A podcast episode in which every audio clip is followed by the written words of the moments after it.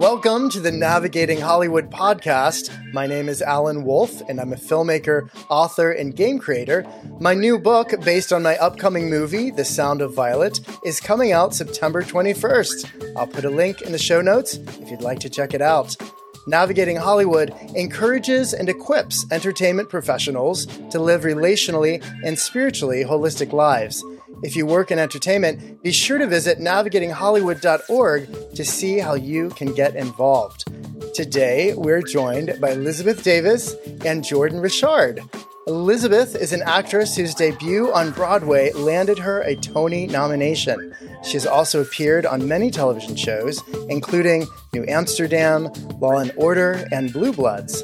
Jordan is a television news director for N B C and A B C. Welcome, Elizabeth and Jordan. Hi. Hi. Thank you for having us. Thanks for being here.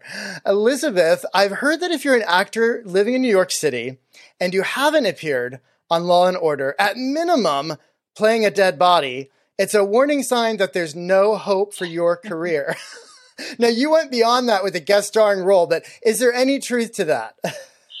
That's funny. Yes, I, well, there were quite a few years where I had heard that and I had not been on the show. So I thought, I guess I'm going to have to throw in the towel. Um, and, and you knew you made it once you appeared on Law and Order. Yeah, yeah, yeah.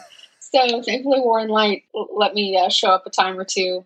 So have some, have some lines. Yes. Yes. Yes. I guess I'm an actor. That's right. A New York actor specifically. Yes. That's yes. Great.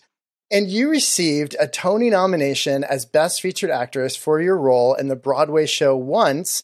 The production received eleven Tony Award nominations and won eight, including Best Musical, Best Actor, and Best Book. And it won the Grammy Award for Best Musical Theater Album. That's huge. Can you talk about your journey getting there? I'm an extremely small-town girl from Texas who just happened to grow up playing the fiddle. The only other musical I had done before Once, the musical on Broadway, was Texas outdoor musical drama in the Palo Duro Canyon. It was just one of those things where it was the, the right skill sets kind of all combined. You just been working for your whole life and you didn't know it. So the show definitely shaped my aesthetic. Since then, it has given me, you know, endless gifts beyond just the show itself. An affirmation that sounding like myself is okay. So it was a really gorgeous journey that landed me a hip surgery. I blame it on kicking the cajon too many times while playing the fiddle at the same time. It was a very physically demanding show, as they all are. It was a really wonderful experience. And you said that show helped you find your voice. Yeah, I never imagined myself in musical theater. That was not something I was interested in. I, I got both my B F A and my M F A in classical theater performance. And I came to the city simply to do straight theater and got here and hadn't opened up my violin since, uh, I don't know, undergraduate. But I'd played since I was three. I quickly learned that there are significantly more auditions for musical theater than there are straight plays. So I just started singing and playing, which I grew up doing. If you don't use your voice and lean into the uncomfortability and you don't decide that you're willing to embarrass yourself forty times over, there was definitely a muscle of overcoming embarrassment. All artists deal with that. If you're not used to embarrassing yourself, God bless. It's just the walk of shame every day. And then you realize it's not the walk of shame. It's the walk of courage. Mm-hmm. It's the walk of sustainability. And and that's where I think the muscles of, of staying power are, are really created. Did you have to develop that sustainability after just going on oodles of auditions?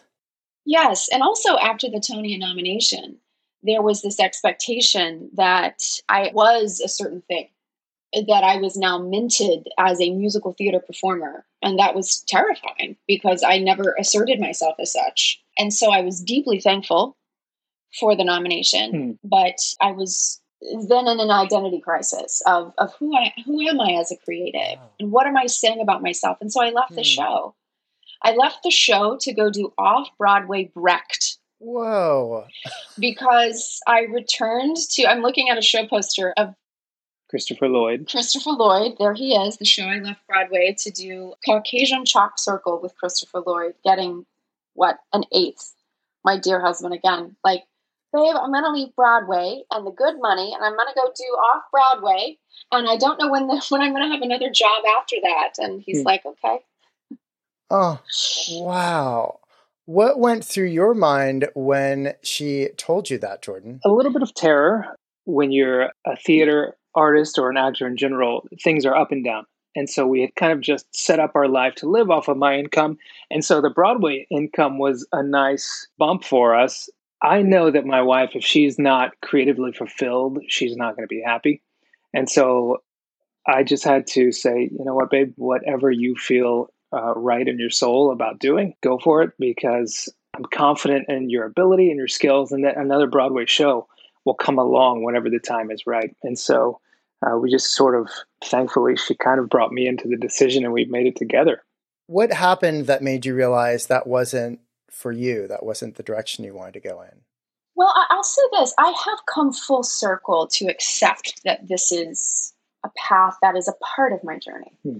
I had to go discover what it was for myself rather than being forced into suddenly this mold that I didn't understand. So I went to Brecht to remind myself who I was as an artist. And then the process of writing started for me. I guess in April of next year, I'll start my next Broadway show.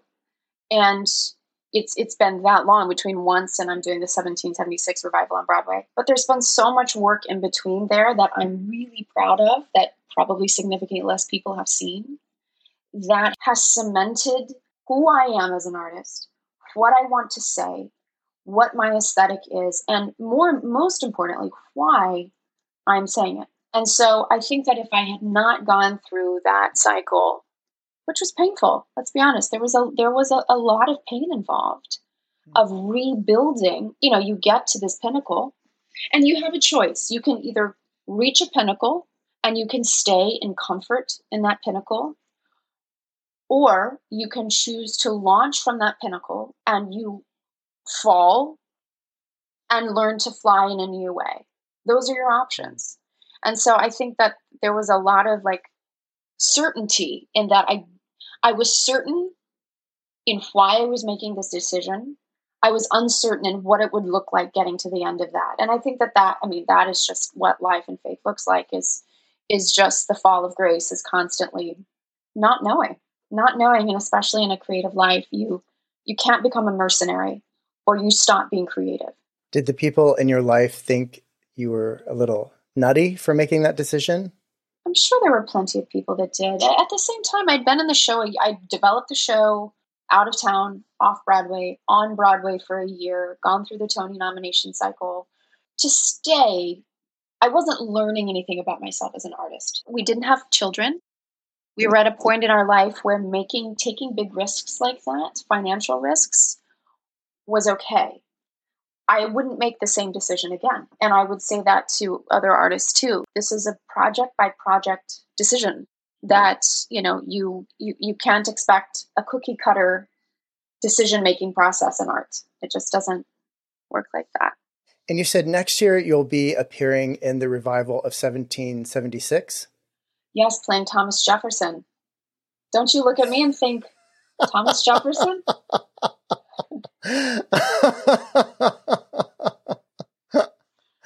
I've heard of colorblind casting. I guess this is genderblind casting. That that is that is the intent. It is Founding Mothers. Yes. So, without without giving away too much, right? Yeah, there's a, there's without, a take that the director has conceived that would make it make sense. Wow. Okay. We were actually in rehearsal when the pandemic hit. I mean, I'm supposed to be on Broadway right now. Yeah. Oh my gosh. Wow. We still have it in our family calendar. I haven't deleted it. I'm like, I just want to remember. If it would have happened too soon, it might have gotten shut down, not had the funding to restart. You just never, you just wow. never know. That's incredible so to think about. So many variables that go into getting something to that place that mm. the timing might have saved the show. And when does it open next year? We will go into rehearsal in spring, and it will develop in Boston at A R T, where Once was created. And then it will come back to Broadway and be in roundabouts summer, fall season. You have been on quite a journey since you first appeared on Broadway. That's then taking you back to Broadway. Jordan has been so encouraging of me exercising my voice the whole time when I thought that I did not have a voice that was worth doing anything with. And my husband has been steadfast. And now I have a new album coming out of new music that I've written and I've sung. So this guy, it's all this guy. Jordan, how did you develop that kind of encouraging muscle toward your wife? I think when you love somebody, you uh, are the the first fan, right? And you appreciate all the things that they might not even appreciate about themselves, because we all carry this heavy burden of self-consciousness and self-doubt. And when you have a supportive spouse, they're the person being your cheerleader, championing you. She does the same thing for me, even when I don't feel like I've got that wind in my sails. I'd seen Elizabeth, whether it was around the house, in the shower, at church, hitting notes that I'm like, where did that come from? Why are you afraid to do that in front of a professional? Because you do it around the house and it blows me away. She had always expressed a little bit of this uncertainty, of course, when you you can do that in the house, but doing that in front of a casting agent who's a professional, who sees professionals every day, I just wanted to, to push her out there and say, show the world these beautiful gifts that you have that I get to see, but I want everyone else to see them too and to hear them. Seeing her do the musical Once was something that I knew was there all along, because I'd known her since college and I'd heard her sing since college and play violin and do you express herself in all these creative ways that I was just waiting for the rest of our city and, and the audiences that would fill the houses to, to appreciate like I've become, I'd come to appreciate. So Jordan, what was it like for you the first time you saw her on stage in the show? It was incredible, because it's a special show for us outside of it being her first Broadway show. One of the first dates I took her on was to see the movie Once. At the time, neither one of us would have thought this is going to be a Broadway show that one day you would be in. To see these stars align, it was so providential in a way that there were there were a lot of tears. It was just it, it was just something that we couldn't orchestrate for ourselves had we written the script. And Jordan, you work in television news. For many of us, you know, after being deluged with all kinds of bad news over sure. this past year, there are just moments, you know, where you just feel like you want to take a break, turn off the news, get distracted mm. by something else. But you didn't have that choice. What's it like seeing all the news all the time? It can be overwhelming, especially if you don't have a safe place to go to. If you don't have someone to dump some of your emotional baggage on that you carried from work, especially now that we have a child, I think I carried a lot heavier than I did before, especially when you hear stories of children and things that might happen. And yeah, it's it's difficult. I think people in the news industry develop sort of like comedians, that sick sense of humor, because it's your protective skin that you put on. And so when I'm in the control room and I'm calling a show, sometimes we kind of make jokes, not off of very serious stuff, obviously, but just the mundane things that happen, because we've got to keep sort of that light spirit in the control room, or else we're going to be overwhelmed with grief.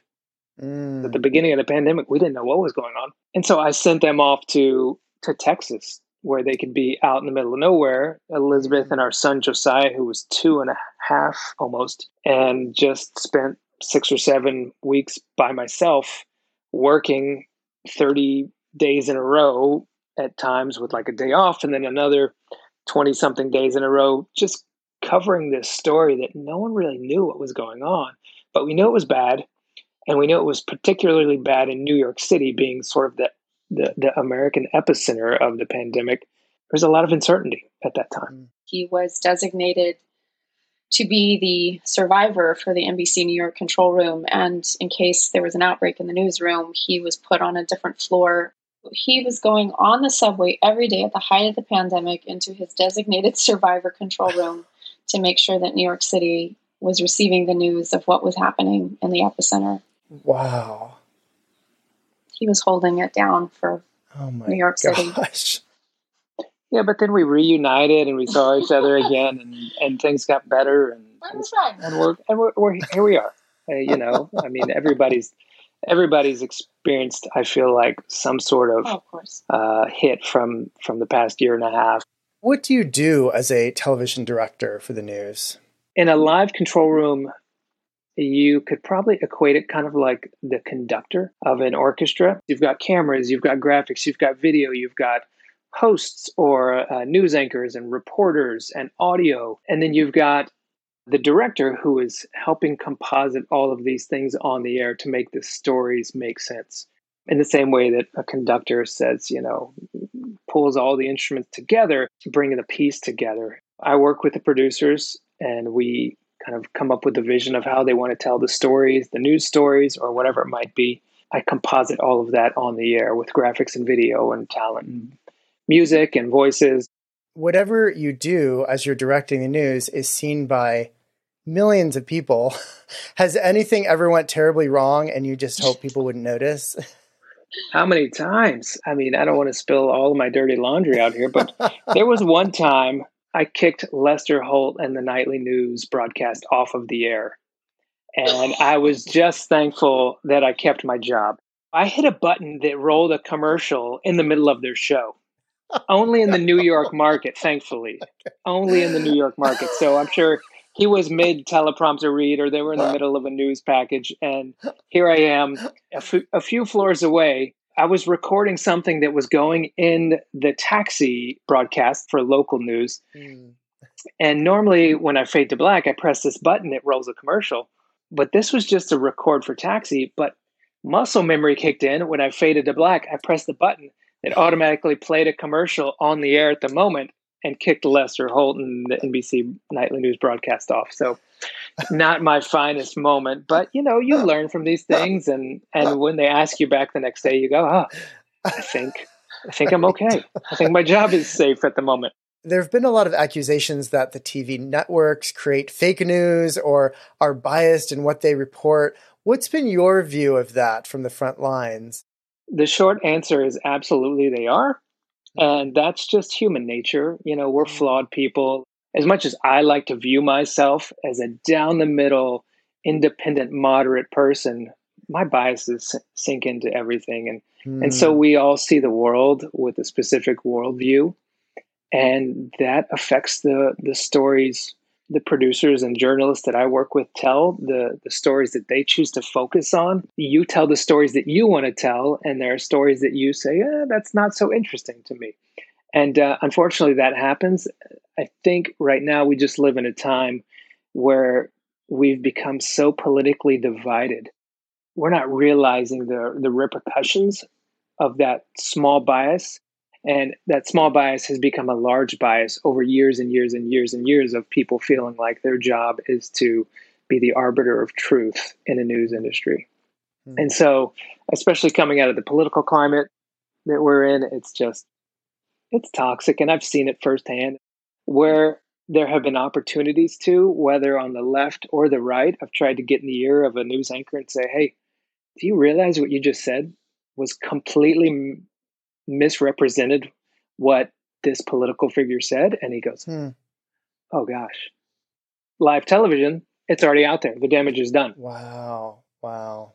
News anchors and journalists are flawed people. There's not a lot of grace in the current mm. moment that we're living in.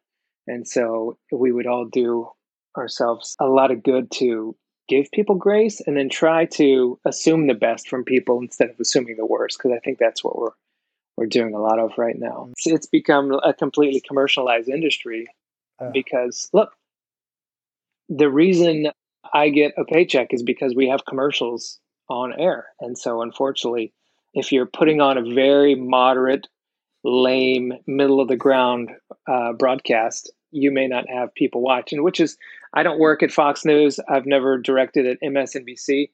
But I think we can all agree that those are two extremes. Uh, mm. and, and I think those people know who their audience is and what their audience wants to hear. There was a time where C N N was a little more down the middle and it didn't do well for the ratings. Not that the ratings are doing well right now, but they know the base that they're playing to at this point and how to fight for the most eyeballs. And unfortunately, it's not moderation and giving grace and playing it safe.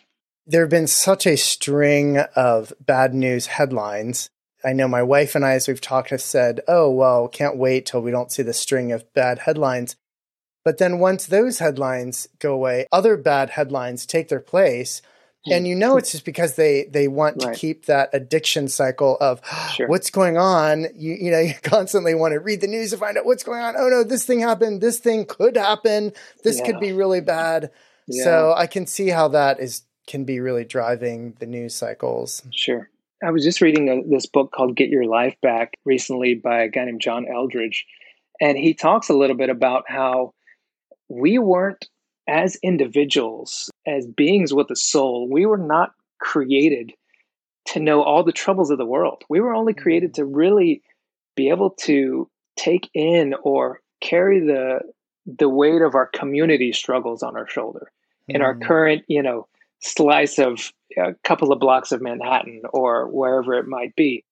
And now we're in this place where we have so much information being thrown at us mm-hmm. that it can feel like there's just chaos going on all the time, when really this has been, there's been chaos throughout the world for centuries. We just hear about it now because we have information in our hands. A lot of the things that are being flagged by all these news organizations are the most extreme stuff. You're both working in very challenging fields where a lot of people would like to work, but few are able to. What are some key things that you feel like have helped get you where you are today? Failure is your friend. You can't care if you're famous. You can't care. The work must be what you care about. You have to care about telling the stories. You have to care about the craft. And also, I think the balance of family is really important. I definitely have gone through my identity crisis, creative crises, which, you know, we've kind of alluded to. I think the pandemic was a good moment to just say, oh, well, okay, I'm not on Broadway right now, and I thought I was supposed to be. Okay, well, I'm not shooting that film. That That's not where my identity is. Mm-hmm. I'm not rocked to the core. And and so therefore, I somehow feel more stable to tell more adventurous stories. I feel as if I have more staying power because I just care a little less than perhaps I, I did before. Maybe that's just aging. But I do think it is a bit of a secret. It's just you, you bust your tail over and over and over, not because you're just endlessly, ceaselessly striving. It's going back to this idea of saying, where are our craftsmen? Know your craft. Know your theater history. Know who the artisans were. Break apart your script. Be an actual craftsman. Alan, as a filmmaker, you can probably attest to this. People are chasing fame because they see the surface product and don't see all the hard work that's gone into that product under the surface. And and to be fair, social media has created these celebrities, you know, reality T V, people that are famous for just being famous. At some point, you have to just keep creating and create for the sake of creation, not for the sake of this is going to make me famous or this is going to make make me money or going to make other people happy. I mean, even in the field that I'm in, I still have plays that I'm writing and short films that I'm writing. And And Elizabeth is constantly, you know, she just finished the album, as she said, but she has like three other plays that are in the works that people are wanting to produce. Mm. And and none of that is is paying the rent right now, right? But it might, no. it might three years from now or two years from now, but it wouldn't if we didn't prioritize just the creation of things. As a family, we try to say, this is not a means to an end, but it's simply the end in and of itself. If this never goes any further, whatever it may be, there is a purpose and a meaning to mm. this thing, and we offer it as our gift. And that can be the end. You know, if it has another life, if it ends up being a means to an end, great. When you look back at your choices and life and your career, is there anything that you wish you had done differently? We're people of faith, and so we believe that God has a plan for our lives, even though it might not look like what our plan for our life would look like. I came to New York City the the last semester of my college career, and I had an internship with a film director and an internship at Good Morning America. And I thought, no way is Good Morning America going to pan out, and film is where I'm going. And the doors just kept flying open at Good Morning America. That was my first job. I was there for five years. And I look back and I go, I can't believe I have been able to live in New York City, you know, allowed me to have enough money to to date Elizabeth to put a ring on her finger, because if I would have been pursuing... It was an expensive date. No, I'm just saying, if I would have been able, if I would have been pursuing film at that time in my life, we probably would have missed each other. I can't exactly pinpoint regrets in my life. I don't think that I have regrets, but I think what I... Maybe in saying that is me saying, I cannot judge the former version of myself for not knowing the things I know now. Hmm. Instead of regretting things, I think choosing to live in a continuous cycle of learning and growing in grace from the new version of myself. Hmm. And you mentioned your spiritual journeys. Can you tell me what your spiritual journeys have looked like? My grandfather was a Christian evangelist, Baptist evangelist, Mexican man who traveled the country. Wait, that was a lot of words. He was what again? He was a, a Christian evangelist, which means he traveled around the country to different churches all over, preaching what they would call revivals. This was like, you know, oh. sixties and seventies and eighties. Wow. Okay. Like tent revivals? Some tent revivals. Yeah. Those mm. sort of things. Wow. Probably less sweaty than you see in the movies. I'm just thankful that there was a legacy of faith in my family that I was able to stand on that helped shape my character at a young age. I feel like Christianity has always been the North Star that has led me on different paths to where I was going. When I came to New York City, I believe it was God that it was opening doors for my career to continue going in the way that it went, even though it, it wasn't at the time the way that I was expecting it to go. But it allowed me to set up this life in New York City and, and reconnect with Elizabeth and and for us to get married. And and so, yeah, even now, you know, heavily involved in our church, it's just something that's very central to our family. So it sounds like from an early age, faith became part of your journey. Has it just been steady ever since? As steady as it can be. Naturally, once you fall in love with Christ is what happened to me. Those disciplines of faith that I was trained up in by my mom and my dad, eventually, when I fell in love with Christ, those became real and flourished into an authentic outpouring of how my faith expressed itself in my life. And what are disciplines of faith? You know, going to church on a weekly basis, reading the Bible and finding out more of what I actually believe, prayer, things of that nature that, you know, when your parents talk about it, you go, why are we doing this? But the more and more you do it, the more you understand why you do it. And then a light turns on in your head, I would say more in your soul, where you go, oh, I get it now. Christ was the most amazing, loving person that ever walked the face of the earth. And if I want to try to love on those around me, then it would only make sense that I would follow him and I would try to love on people the way he loved on people, which was all the way to the cross and back. Can you describe your spiritual journey, Elizabeth? I also grew up in a in a very devout family, and devotion to that has been sustaining. As an artist, oftentimes, actors in particular feel that there's a disconnect between what we do and what a Christian faith is. And what what my faith journey has been is discovering actually the fusion of those two things and being so surprised by that over and over. Hmm. Being so pleasantly enamored by by God the artist. I'm actually working on a book called Incarnational Acting, a So Far Memoir. I was doing this course, and we were talking about Kuiperian sphere sovereignty, and Abraham Kuyper was a theologian. Just one specific class on Kuyper's ideology on art, in essence, was about the division between sacred and secular, and saying that that is a misnomer. There, there is no division between sacred and secular art. And I just remember bawling, just weeping, feeling as if someone had cracked my life open. I'm interested in telling stories that depict all of the huge range of emotions of human beings and discovering that that is a holy task, that God is not going to smote me for telling a human story. Hmm. And that release, though it seems sophomoric, is something that I live in the freedom of every day.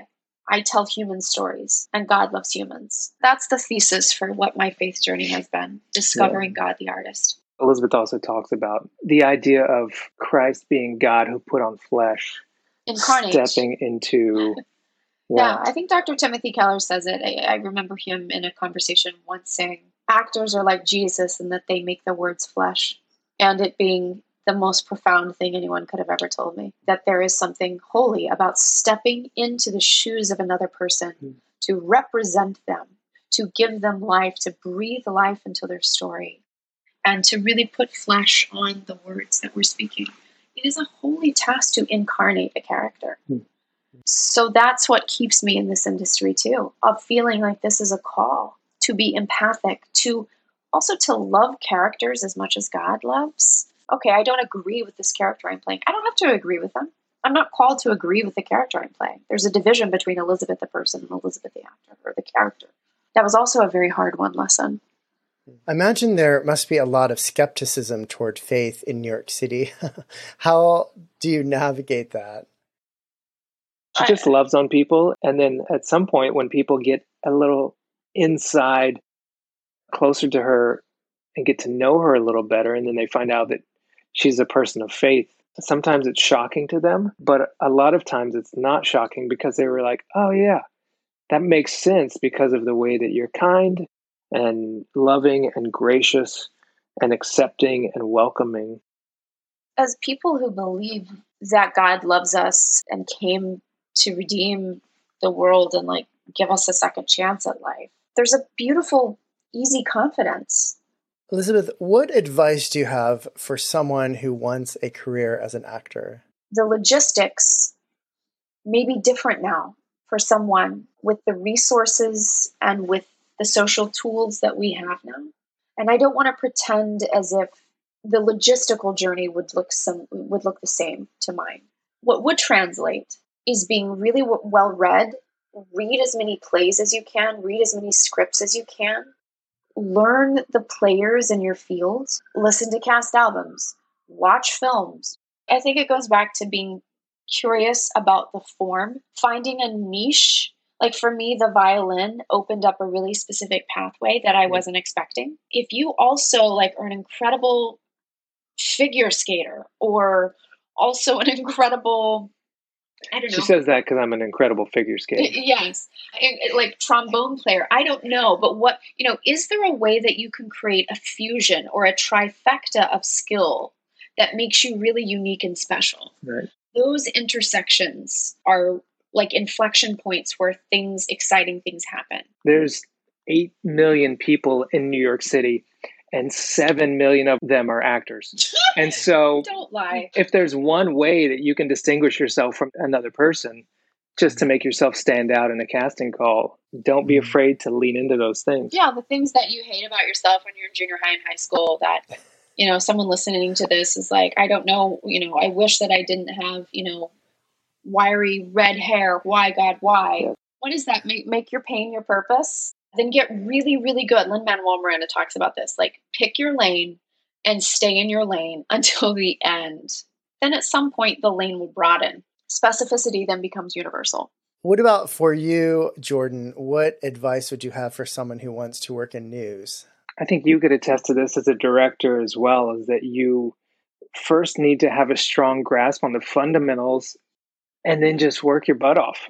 Understand what a good framing of a shot looks like, understand the best way to tell a story and whatever your medium is, and then pursue it. My biggest regret, if I could do a throwback, was not being more specific about what I wanted to do. When I first got to New York City and the doors were opening for me, small doors at the time, but doors no less that kept me in New York City.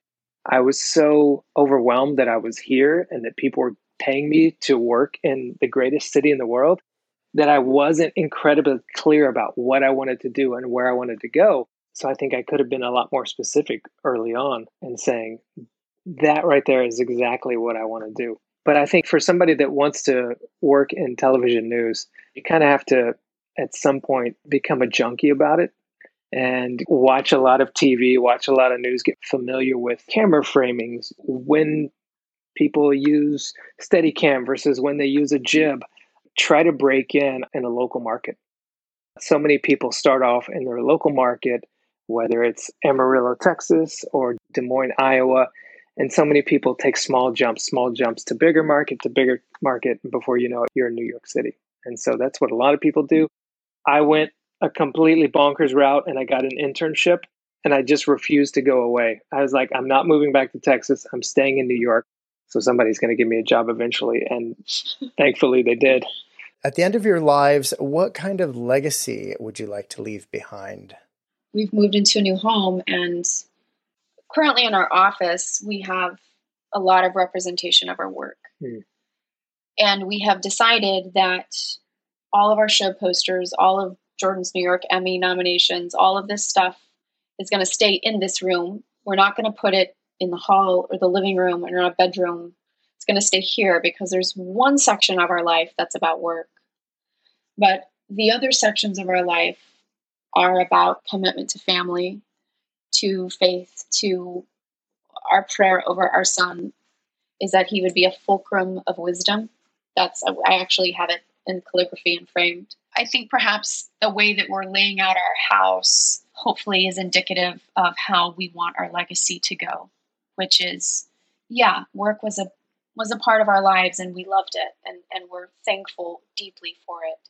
But it's not the whole story. I want our family tree to be one where people are winsome and bold because they are secure in the fact that they are loved by their family and loved by an eternal God. And whatever path they choose for their career, that's that's fine. May they use their gifts. I think you'd want to be a multi-Tony nominee, not just single Tony nominee. Okay, sure, fine, of course. No, sorry, uh, did I bring you out of the clouds? Um, legacy okay. With these shelf would have less books and more awards on them. No, we're so good at compartmentalizing things. If we were to blur the lines of the compartmentalization, I think we would want to be known among our family, friends, and coworkers as people who were loving, people who would do anything for a quick buck. A quick buck. What do you want on your tombstone? Cheese and pepperoni. You remember that old commercial? I sure do. It's just one of those things. I mean, especially coming out of a pandemic where so many people lost loved ones, and you think about what's going to be said at your eulogy. I mean, honestly, I, I hope no one really talks too much about my work at my eulogy. That would be a good legacy to leave behind, is that people didn't talk about the stuff I directed as much as they talked about the way I made them feel and the relationships that I invested in. Yeah, deep stuff. Well, thank you so much for being my guests, Jordan and Elizabeth. Thank you for having me. Thank you for sharing about your lives and your journeys and being so open about what you've been through and all the ups and downs. Yeah. Thank you for asking. If you work in entertainment, be sure to check out the courses and other resources available at navigating hollywood dot org. There are courses for pre-marriage and marriage, and the Alpha Hollywood course, which gives entertainment professionals the chance to explore the most important questions of life. You can find out more at navigating hollywood dot org. If you use the invitation code podcast, the courses are complimentary. Please follow us and leave us a review so others can discover this podcast. You can find out more about our other shows. You can read transcripts and see links and more at navigating hollywood dot org. I look forward to being with you next time.